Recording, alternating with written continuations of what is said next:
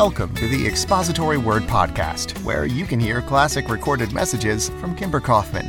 Throughout these messages, Kimber faithfully follows the text to deliver God's message and to practically apply it to life. The proper hermeneutic, the proper way to study the Bible is to see in the book of Judges that it's all about God. Listen, it's about His goodness, it's about His faithfulness, it's about his anger out of jealous love for us. It's about his sovereignty. Listen, everybody, let's just sink in. Everything that happens to us, great or small, major or insignificant, happens as a result of his sovereign love and goodness towards us. Spurgeon said this There is no attribute of God more comforting to his children than the doctrine of divine sovereignty. Today, Kimber continues teaching through the Word, and our hope is that you will be challenged and encouraged by listening in. Let's turn now to Kimber. Pray with me and let's seek the Lord and ask for the Spirit of God to teach us from His Word. Father, thank you for your Word. Thank you for the promise in your Word not to leave us comfortless, but that you would give us the third person of the Trinity, the Holy Spirit to speak to us. We are grateful for the wonderful privilege that we have to study your word. We would ask that it would be graven into our hearts. We don't want to just be religious, but really get the truth, and then we can delight in it. So we ask for your blessing and your help now in the name of Jesus Christ. Amen. This morning, we will not do as we normally do, and that is go verse by verse studying this text of Scripture, which is known as expository preaching.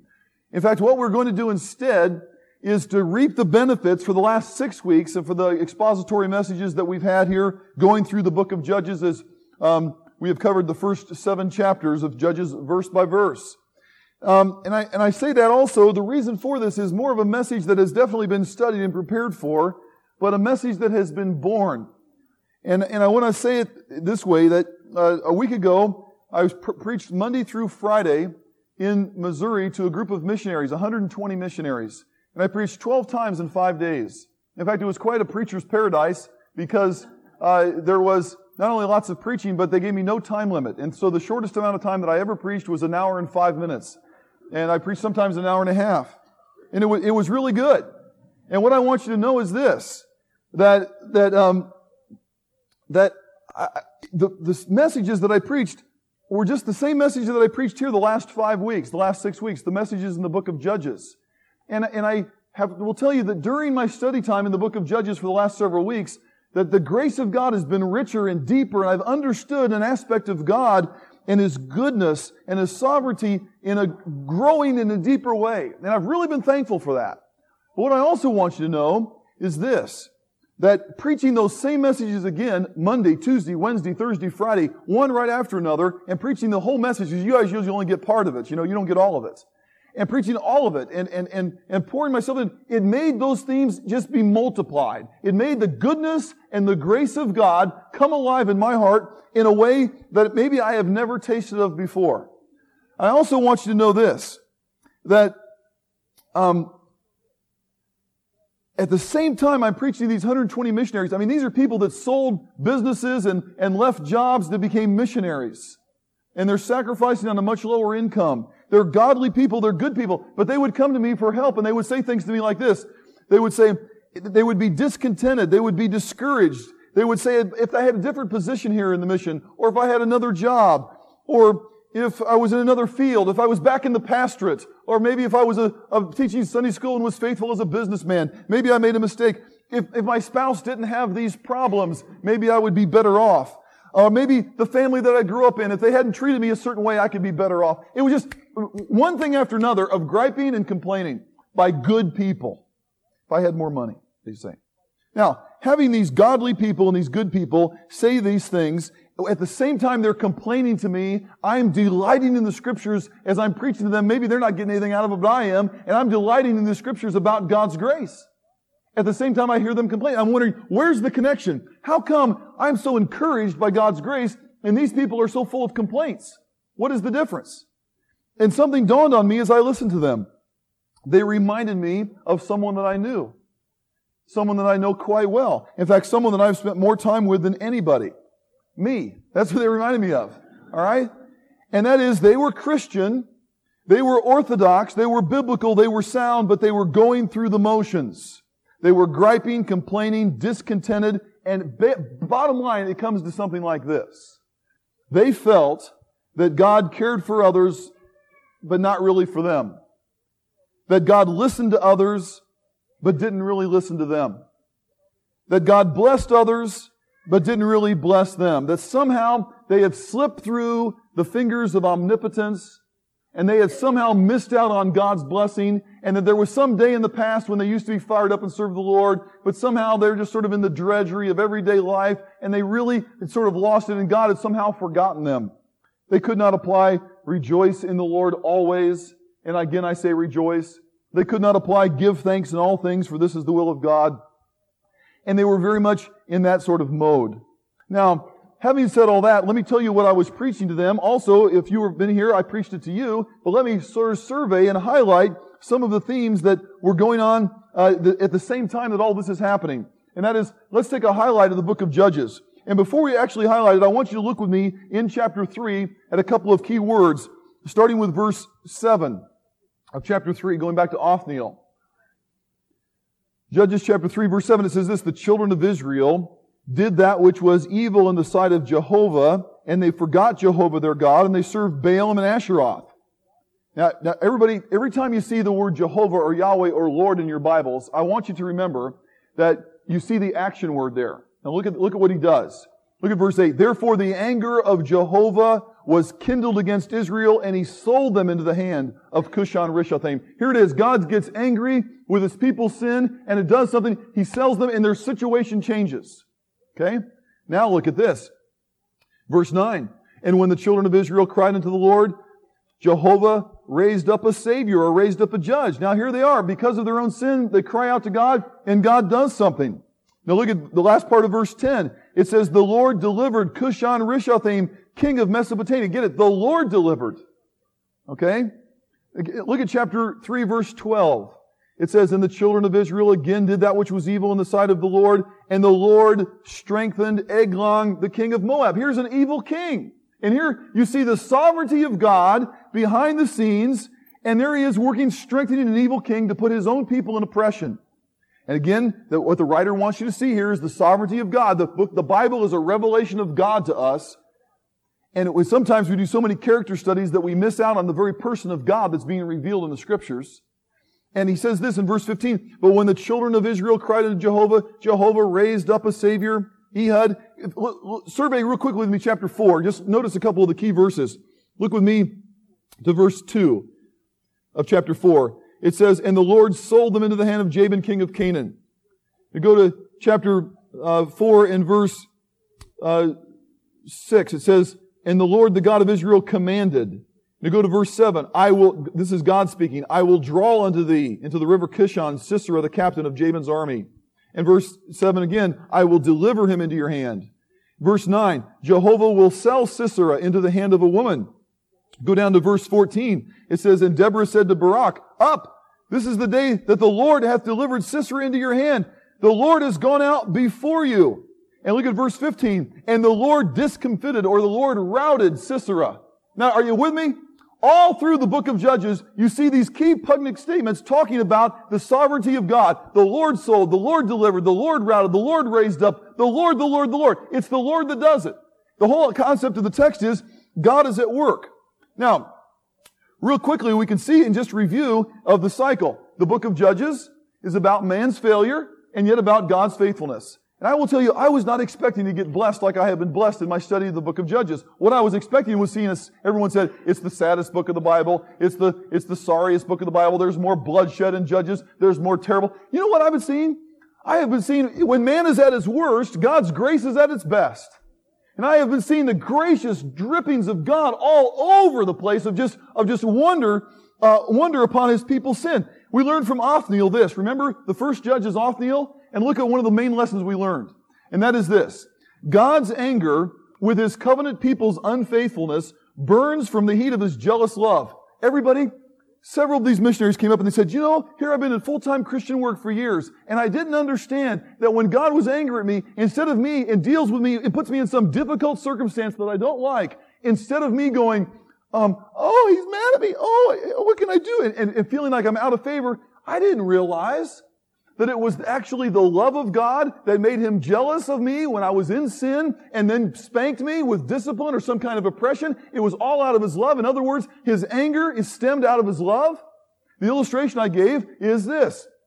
If you're, a, if you suddenly came home and, and I had to tell you, I'm sorry, but your spouse has been unfaithful to you, and you have been a faithful, godly spouse, and you looked at me and you go, really?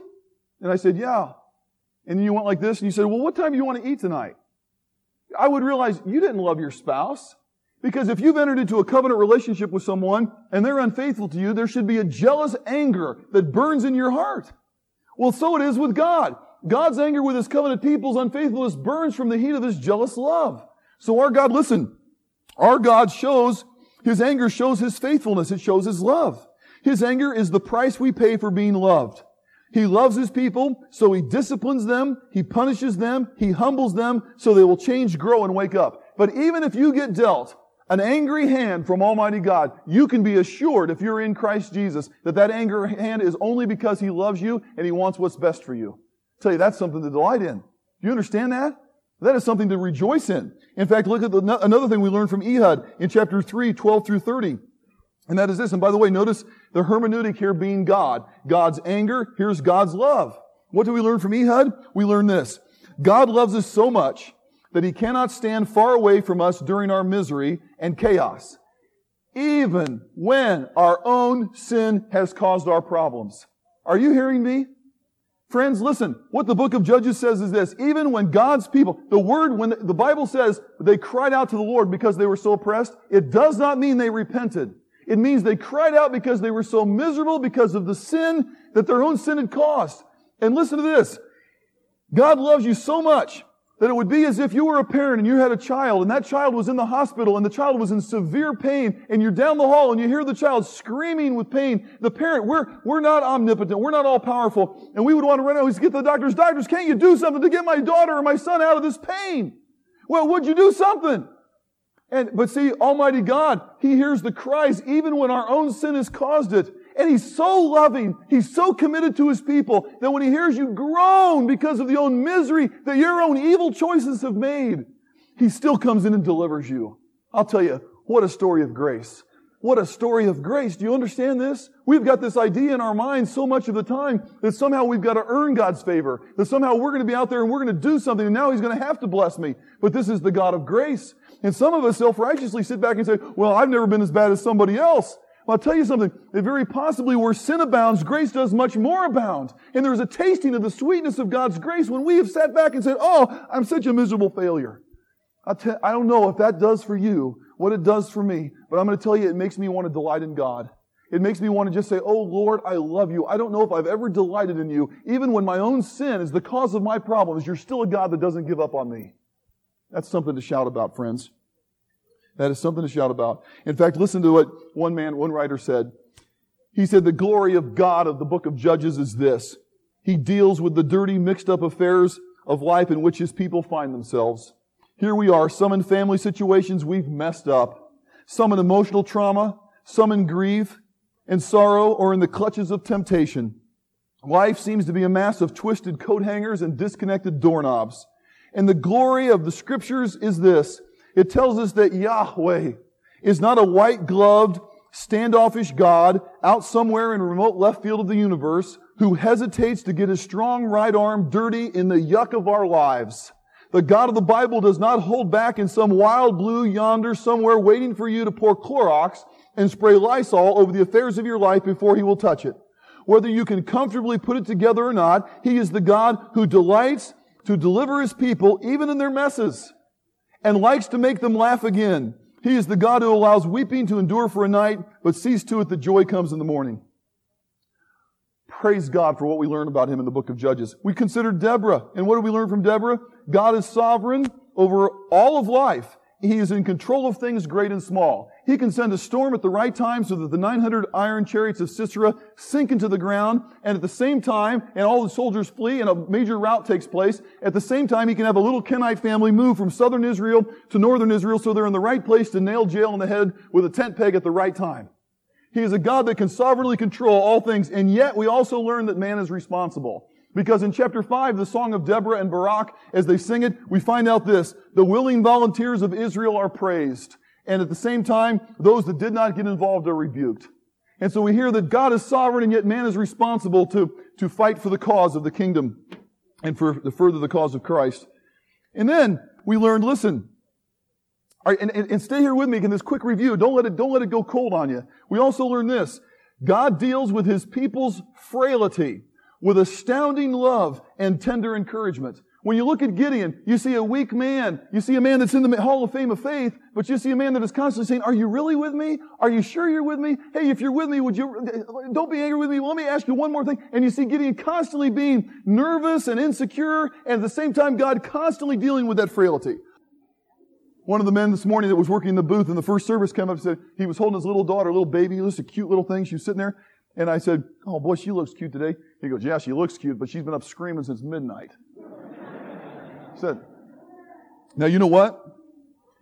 Just because she was up screaming and caused inconvenience. You don't go like this. Your baby messes the pants, messes their diapers, and you change the diapers, and you go, This is it. This is your last warning. Never again. You don't do that. Because see, listen, a father and a mother deal with great patience and great, great comfort and great, and take great delight in the weakness and the frailty of their child so that they delight to help the frailty of the child. Listen, friends, the God of the Bible is the same way. He deals with his people's frailties. As a father has compassion on his children, so the Lord has compassion on those who fear him. Listen, he remembers our frame. He knows that we are made from dust. He is a God that understands how weak and frail we are. He's a God that delights in helping us with our frailties and loving us. Listen, we've got this idea. We've got this idea that somehow Christians walk around they go like this. And what comes out of Judges when we study it verse by verse is we got this idea, oh, I didn't stay in line. Oh, I, oh, I'm out of line. God's going to get me. And that's the, the attitude of so many Christians. Do you know that what we learn from the book of Judges is God is committed to your encouragement? that it is God that worketh in you, that it is God that gives you great energy, that it is a God that delights to help you. The very name of the Holy Spirit is Paraclete, one who comes alongside. He's a God that's committed to helping you. In fact, friends, let me just review with you quickly God's encouragement of Gideon. Since we're on this chapter 6, let's just review quickly. He hears Gideon's cry. He sends a prophet with a message to build Gideon's faith. The Lord of heaven comes and meets with Gideon and get this conversation. And you can look at it in your scriptures. We've already gone over it verse by verse, but just get it quickly. He encourages him. He listens to his burden. God encourages Gideon. He listens to his burden. The angel of the Lord gives more encouragement. He listens again. He gives more encouragement, this time with a promise. Gideon says, give me a sign. Commentators say, bad Gideon. The Lord says, okay. He says, I'm scared. He gives him words of comfort. Gideon then worships. Then he starts getting off small to build his faith. Then he allows a major problem into his life. And then he patiently works with Gideon through his weaknesses and his frailties. Twice he says, let the fleece be wet and the ground dry. Let the fleece be dry and the ground wet. And God says, okay. And he gives him some reassurance. And then he sends Gideon on a secret mission to the Midianite camp for the sole purpose of encouraging him. We're dealing with a God of grace and a God of love towards us and helping us. In fact, look at this. The next thing we learn from Gideon chapter 7 is this. By the way, isn't this interesting? We talked here about God's sovereignty and human responsibility. And then you get, okay, so we're supposed to be responsible. And yet we still see that God, even when we're supposed to be responsible, deals with our frailties. Because when we're at our best, we still have to have His grace or we can't do it. And here's the thing I want you to see is this. Then in chapter 7, God desires His servants to realize their weakness so they will clearly see he's the one who delivers them. Now everybody, please note this. In chapter 6, verse 36 through 40, Gideon talks to God about assurance. But in chapter 7, 1 through 8, God talks to Gideon about his weakness. And here's the way it is, isn't it? We as Christians, we go to God and we say, are you really with me? Can you really help me? Can I really do this? Will you please help me with this? And God gives us his promises and then he deals right around and puts us in circumstances to humble us, to make us weak, even though we may not like it. Because he knows the heart of man. And the heart of man is that he will get the, that man will get the glory if it isn't clearly and bountifully made clear that God, um, deals with us. And by the way, I want I didn't get to show you this. show you one more thing.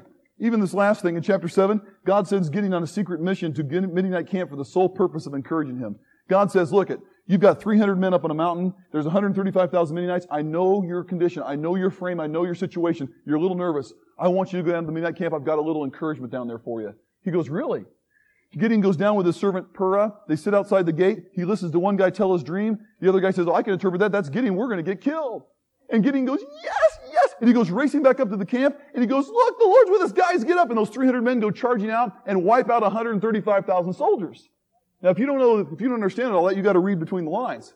I mean, not read between the lines. You need to read the actual lines that are there. Okay? But he's committed there to our encouragement. Now look at this. And then in chapter 8, Gideon sends Gideon more problems right after his wonderful victory, and there's problems within the tribes. You didn't call us, you didn't ask us, what's the problem? And everybody's getting mad about that. Now, I say this now.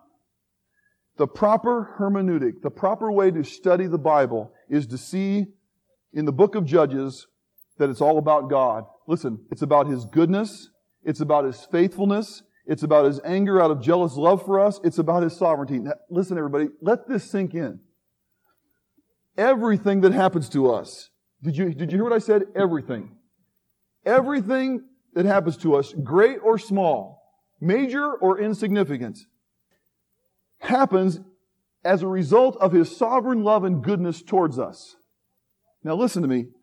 Every blessing, every trouble, every good thing, every bad thing, every encouragement, every difficulty. One of the leaders of the missionaries that I was speaking to in Missouri a week ago came up to me after the final session and said, what can we do? We have got to do something to remember this. God's goodness and God's sovereignty and how they go together and that nothing, absolutely nothing comes our way but isn't for our good. And the good not being defined, by the way, as us being comfortable and having a life of ease, but the good being defined as us growing into Christ likeness. He goes, what can I do? To he goes, this changes everything. It brings so much hope. It renews life. It makes everything smell fresh. Stop and think about this, friends. Listen to me. When you sin out of love and faithfulness and goodness, He sells you into oppression. He brings some kind of discipline into your life, working out His best for you because He loves you. And when you cry out because of the oppression, out of His love and faithful goodness, He wonderfully delivers you. Look, everybody, stop and rejoice in who God is. This is, we're not making this up. I mean, this is right there out of the text of Scripture. I want you to see this. He allows nothing. That is absolutely nothing not even the smallest thing that isn't for our good, good being our maturity of godly character. He is faithful Father of all wise, and He doesn't want a bunch of brats running around. He's a God that is committed to us, so He is gonna, you say, but I, but He must be against me. He just humbled me. He's put me in these situations and I just don't like it. Hey, you can be assured that God is not a liar. You can be assured that He's still committed to you. And you can be assured that if He is bringing some kind of problem into your life and you don't like it and you don't like your situation, you don't like something in your marriage, you don't like something in, at work, you don't like something in, in your family, you don't like something with your health, whatever it is, you don't have to sit back and go, oh, He must be against me. You can say, God is good. He would not allow this into my life, but He's trying to teach me something and He's disciplining me for some reason. Now, when, when I discipline my kids, I, I'm sure sometimes I make a mistake. At least they think I do. All right? But the Almighty does not discipline us ever with a wasted hurt. And He has got a, a, plan for our lives to get us to know Him and to get us serious about Him, and He is bringing those things into our life. And so get this. Look, look at what we do. We think we're better off strong. But He, as a sovereign Father, knows we're better off weak, so He makes us weak in some situation. Look at this. He th- we get to think we can do it ourselves, but He makes us see we can't do it. We get in a situation where we think we need to build our self-confidence. You hear this all the time in the world. You gotta have confidence in yourself. God says, no, no. He wants to build God confidence. When Gideon went back up to get those 300 men, he was full of God confidence that God was going to deliver Israel. In fact, look at this. The bottom line of all of this is this. God is sovereign over everything. I'm talking even about stubbing your toe.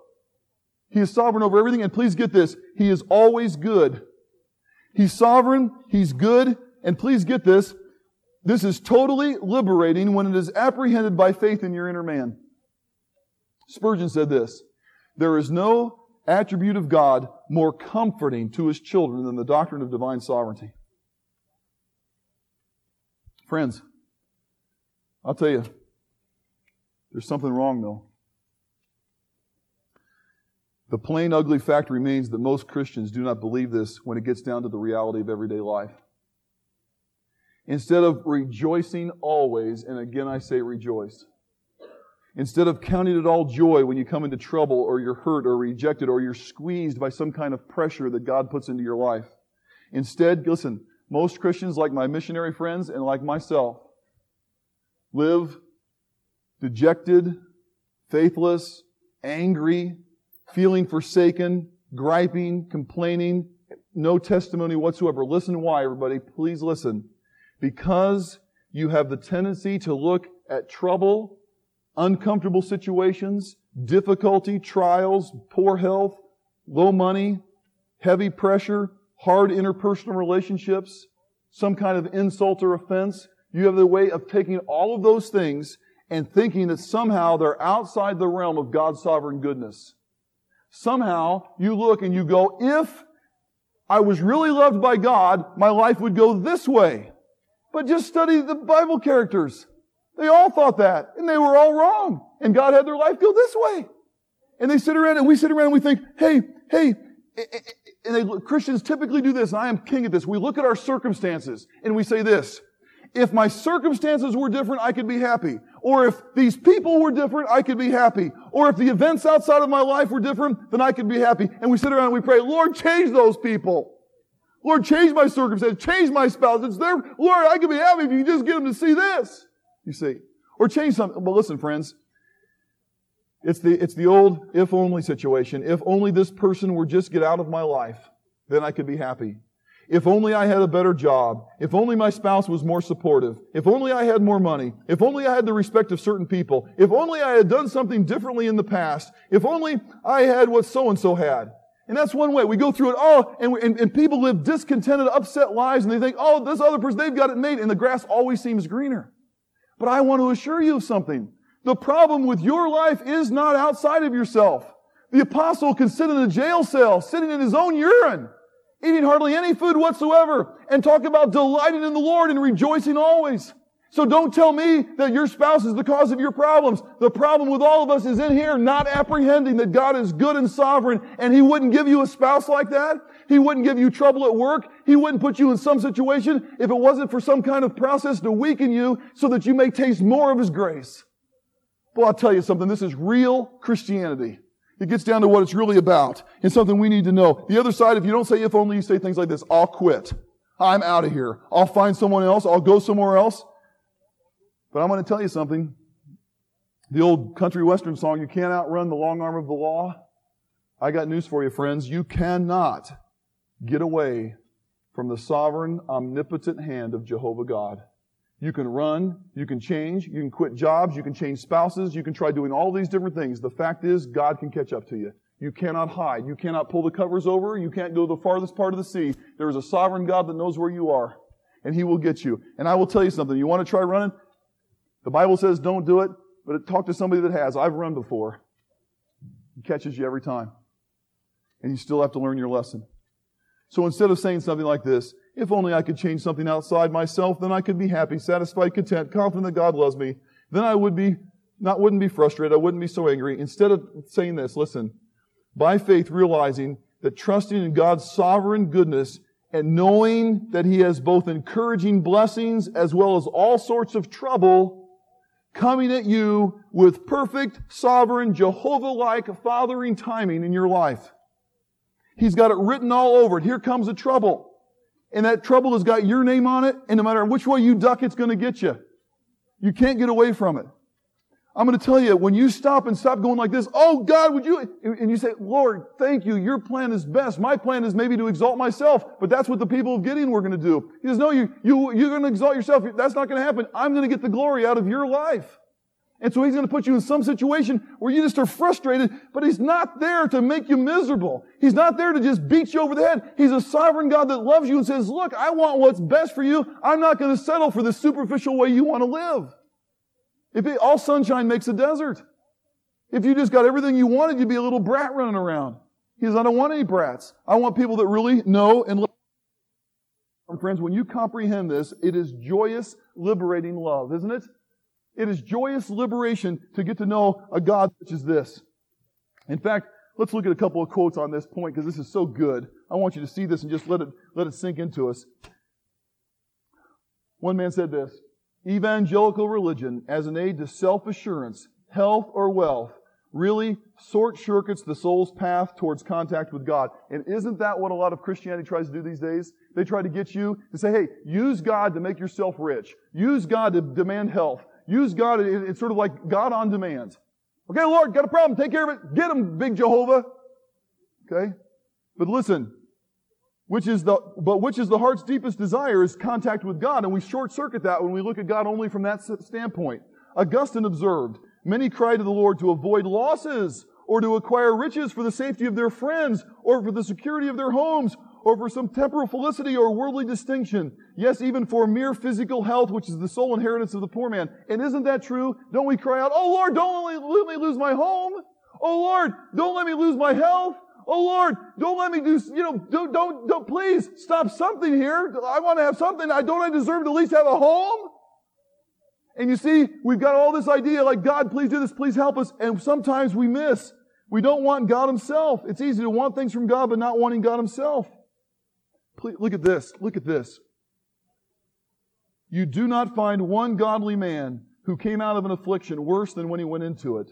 For while he was shaken, yet at last he was better for an affliction. You've never seen God waste trouble on his children. He brings difficulty and trouble into your life, but it's never for a waste. Listen, friends, I, I'm going to just open my heart and share with you something here on this point. I, I often go, and if anybody knows me very well, they know that I struggle with worry. And I don't want to hear any big amens out of there, okay? But that's a struggle. I've worried. I sit there and I sit there and I think, I think, hey, what about when I'm 40 years old if the church isn't like I'm supposed, I, I sort of picture myself being as somebody important when I'm 40. What if I'm not? And I, or I sit there and I go worry. I think, hey, the church is growing and that's good, but, what happens if there's a, one of those things that happen in churches and there's a big split and people leave and I'm sitting here and there's hardly enough people and we have to lay off some of the staff? Or I sit there and I think, hey, what happens if, if, if, if I, you know, something, well, let me, let me just tell you one of the, the ways this has been such a liberation to my heart is let's just say that I get to be fat, lazy, I play golf every day, I hardly study for a sermon, I get up here and just sort of tell a couple of stories and we don't handle the text carefully. Let's just say that I do that. And let's say that as a result of that, this church just starts to fall apart. There could be other reasons for it, but let's just say that's the reason. And I sit back and I go, oh man, look what I've done. You know what's so liberating to me? If that's the case, the church falling apart would be the delivering sovereign hand of God to rescue me out of my own wickedness and get me to change from my laziness and get back to do what I'm supposed to do. And so I can rejoice that He would love me so much that He wouldn't let me go astray. Do you see what I'm my point? Now, let's just say this. Let's just say under the same circumstances. The church falls apart and it goes way down. and We have to lay off people and, and, and we can hardly pay the bills and all that around here. Let's just say, but the whole time I was diligently studying and I was praying more than I've ever prayed. Then you know what I can do? I can trust the sovereign hand of Almighty God who knows what's best for me. And He says, Kim, I've got some trouble in your life because I want to take you deeper and to know who I am. You see what I'm saying? All sunshine makes a desert. We don't want to be barren. And so look at, there is not one godly man who came out of affliction worse than we went into it. And one of the reasons in a country that is rich as ours is we can buy so many things and do so many things to try to get the ache out of our heart. And the fact is, we've got to become godly, and sometimes we just have to submit to the sovereign hand of God in, in what He wants for us because He knows best. Look at what Oswald Chambers said.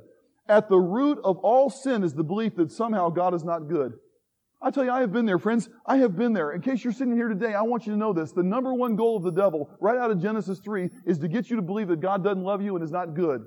And I have been so brokenhearted. I have been so down in my life that I sat there and I thought this, either Christianity is a sham or, or the Almighty God has forsaken me because he couldn't have allowed me to be in this much grief and this much trouble. How could he have done it? Only to look back years later and to say this, he knows what's best and I don't. He is sovereign. And there's a, there's a, there's a deeper understanding of his word and of his, and at the time you would ask me, do you like it? And I would have said no. But I also want to tell you this. When I was a little boy, six years old, And my dad said, all right, Kim, I threw a baseball through the window. He said, Kim, I told you not to throw the ball in that house and he's going to get a spanking. I could see him taking off his belt. I would just about, in fact, sometimes did wet my pants because it was such an unusual, terribly experience. And the belt would come across and that was the discipline of a human father. And I'm going to tell you, I didn't enjoy any of it. But now I'm glad that I was disciplined by him. But I want you to know this, the Almighty is going to deal with us always in a good way. He will never, never, uh, listen to this. You know what we're going to study tonight? We are going to, I hope you think I'm trying to get you back to come to the services tonight by saying this. You're absolutely right. I am. That's what I'm trying to do. And what I want you to know is this. We're going to study tonight specifically things like this. Do you know that the Bible teaches that nobody can insult you? Do you hear they? Nobody can insult you without the sovereign God allowing it for a purpose. We're going to study that tonight. Where David is being cursed by a man throwing rocks and stones at him and cursing his name. And he says, no, this is allowed of Jehovah. And even Paul saying, I delight in insults. And we're going to learn more about this tonight, and we're going to go into the technical de- details of what we're talking about this morning in a, in a more, in more in-depth way, hopefully. Look at this. God loves each of us as if there were only one of us. Let me throw a couple more out there real quickly to you. Just, just delight in these. Look what Job says. Shall we accept good from God and not trouble? Job understood that even the trouble was from God who was good. He says, are we going to get all these blessings from God and now we're going to complain because we've got some trouble in our life? Or how about this? The psalmist says this, before I was afflicted, I went astray, but now I obey your word. Now look at, the word afflicted means this in the Hebrew. It means to be bowed down. It means to be humbled. It means to be put in some kind of pressed down situation. He says, before I was in that situation, I went astray, but now I obey your word.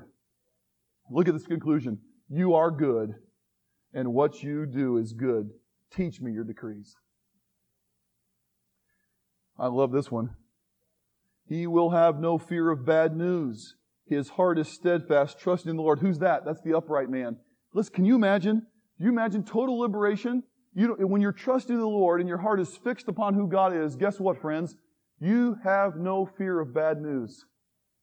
The news comes, the phone call comes, and the crying voice. Some difficulty comes in your life. The boss comes and says, I'm sorry, the job's over. Somehow you get severely insulted and humiliated in front of some people. I want you to know that there is a God behind it all who may not be the author of it in the sense that Satan was the one who wanted to put all that pressure on Job and God allowed it, but God allowed what Satan did to, for Job's character and good overall. And there's a sovereign God there and we have no afraid of bad, we don't have to be afraid of bad news. I have a friend that knows a very godly man, and this man is, was his neighbor, and this man found out, he's like 70 years old, he found out that he had terrible terminal cancer.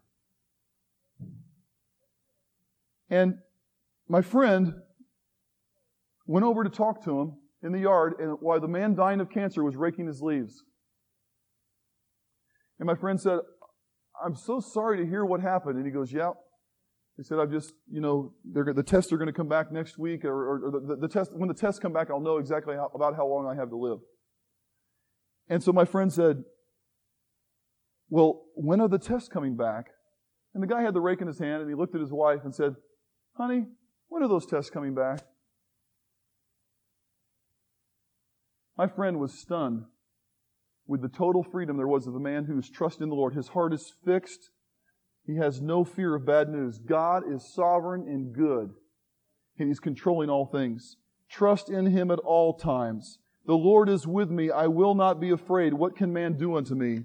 Look at a couple more. Shadrach, Meshach, Abednego replied to the king. Here they are, about to get thrown into the furnace. They said, Oh, Nebuchadnezzar, we do not need to defend ourselves before you in this matter. If we're thrown into the blazing furnace, the God we serve is able to save us from it, and he will rescue us from your hand, O king. But if he does not, we want you to know, O king, that we will not serve your gods or worship the image of the gold you have set up. See, we don't know what God's sovereign hand is going to bring. I don't know if He's going to deliver us out of some situation or let us go into some trouble even unto death. We don't know. But the fact is, we trust Him no matter what. We trust Him. He's good. Do not let your hearts be troubled, Jesus said. Do you believe in God? Believe also in me. And allow me just to throw you a couple more. That's why we can say things like this. Consider it pure joy, my friends, when you fall into various trials. Here you are, some trouble. That's why Whitefield could say, Oh, trouble. Oh, tribulation that awakens me and humbles me, but draws me into the arms of my Savior. Come to me, my blessed friend. That's the person that is mature. You see, listen, if you haven't gone down deep enough in your Christian life, some bad news, you're just going to be staggered. Now, I don't mean that we hear of someone dying and we just go, oh, well, happy, happy. You know, I don't mean that. I mean that we may weep like Jesus did, but I mean this, we are so confident that God is sovereign and good that nothing can happen to us, that when bad news comes, we, it may make us feel bad and we may hurt, but we say, oh God, thank you, and we count it all joy when we fall into various trials. And we don't go around being, oh, if only something was different, then I could be a good Christian. Do you know nothing has to be different for you to be a good Christian? Nothing. Except for your heart to believe what we're saying today. That's the only thing. We need to know that, friends. Look at Life often seems to be at cross purposes with God's will unless it is perceived through the cross purpose of God's love. Except we realize the high estimation of the church, which is supposed to teach you so that you can go on, the constraining influence of the Savior's love and the upholding prop of Almighty grace, what is there to preserve us from sinking into despondency? You know, friends, I'm going to tell you, I have, I have 18 pages here, and we're just on page 10 and that's why we're going to do the next eight pages tonight. And can I tell you, some of you don't normally go to church. You ought to come back. Nothing can encourage you more. We're going to get into the specifics of what Paul teaches now in the New Testament and go through it word by word in regards to what he teaches. But I want to tell you this. As I started, as this sort of dawned on me recently, I felt like screaming out with joy. I feel like, in fact, I, I, in my mind, this, this phrase raced through my mind. Free at last, free at last, praise God Almighty, I'm free at last. That, that's what was in my heart. I'm starting to think all the times I've been, I've woken up in the middle of the night unable to sleep. How many times I've just been so frustrated and angered and just felt so hopeless and felt like, well, God doesn't love me anymore. Why? Because I've taken bad news and I've interpreted it as something outside of the realm of God's goodness and His sovereignty. And it's not. And when I started to see this, I'm going to tell you something. I have, I have been rejoicing. I, I have been delighting in God. I think maybe for the first time in my life, I've known what it means to delight in God. But I want also to tell you this. It, it, the one problem we've all got is with any truth that we learn, because you always go to conferences somewhere and they go, hey, learn this principle and you'll never be the same. Well, here's the thing that I want you to know. You've got a hole in your heart or in your head. You say, okay, how do you know? Because we all do. And what happens is what we learn has a tendency to just drain right out slowly, drop by drop, till pretty soon you've forgotten it. And it could be in a few weeks, bad news comes, I'm all trembling and weak and, and, and, and, and not trusting God and feeling all sick again. Who is a God like our God? Please, please, I'm asking you to come back tonight and learn from 2 Corinthians about Paul's being tormented and being beaten. For, but even though he didn't want it, it was for his best. And we'll learn some more of the details. Let's pray. Thank you, Father, for being so good to us that, that we could trust you Oh Lord, how we wish that the hole could get plugged up in our hearts when we understand this truth. It's so liberating. We have to say to you, no one is as like you. Thank you that we can totally trust you at all times because at all times you are sovereignly in control and at all times you are good. Father, forgive us for our low, weak views we've had of you. And may this message stir us to greater faith. We pray this in Jesus' name. And that concludes today's expository word. Please join us again for more classic messages from Kimber Kaufman. Take care.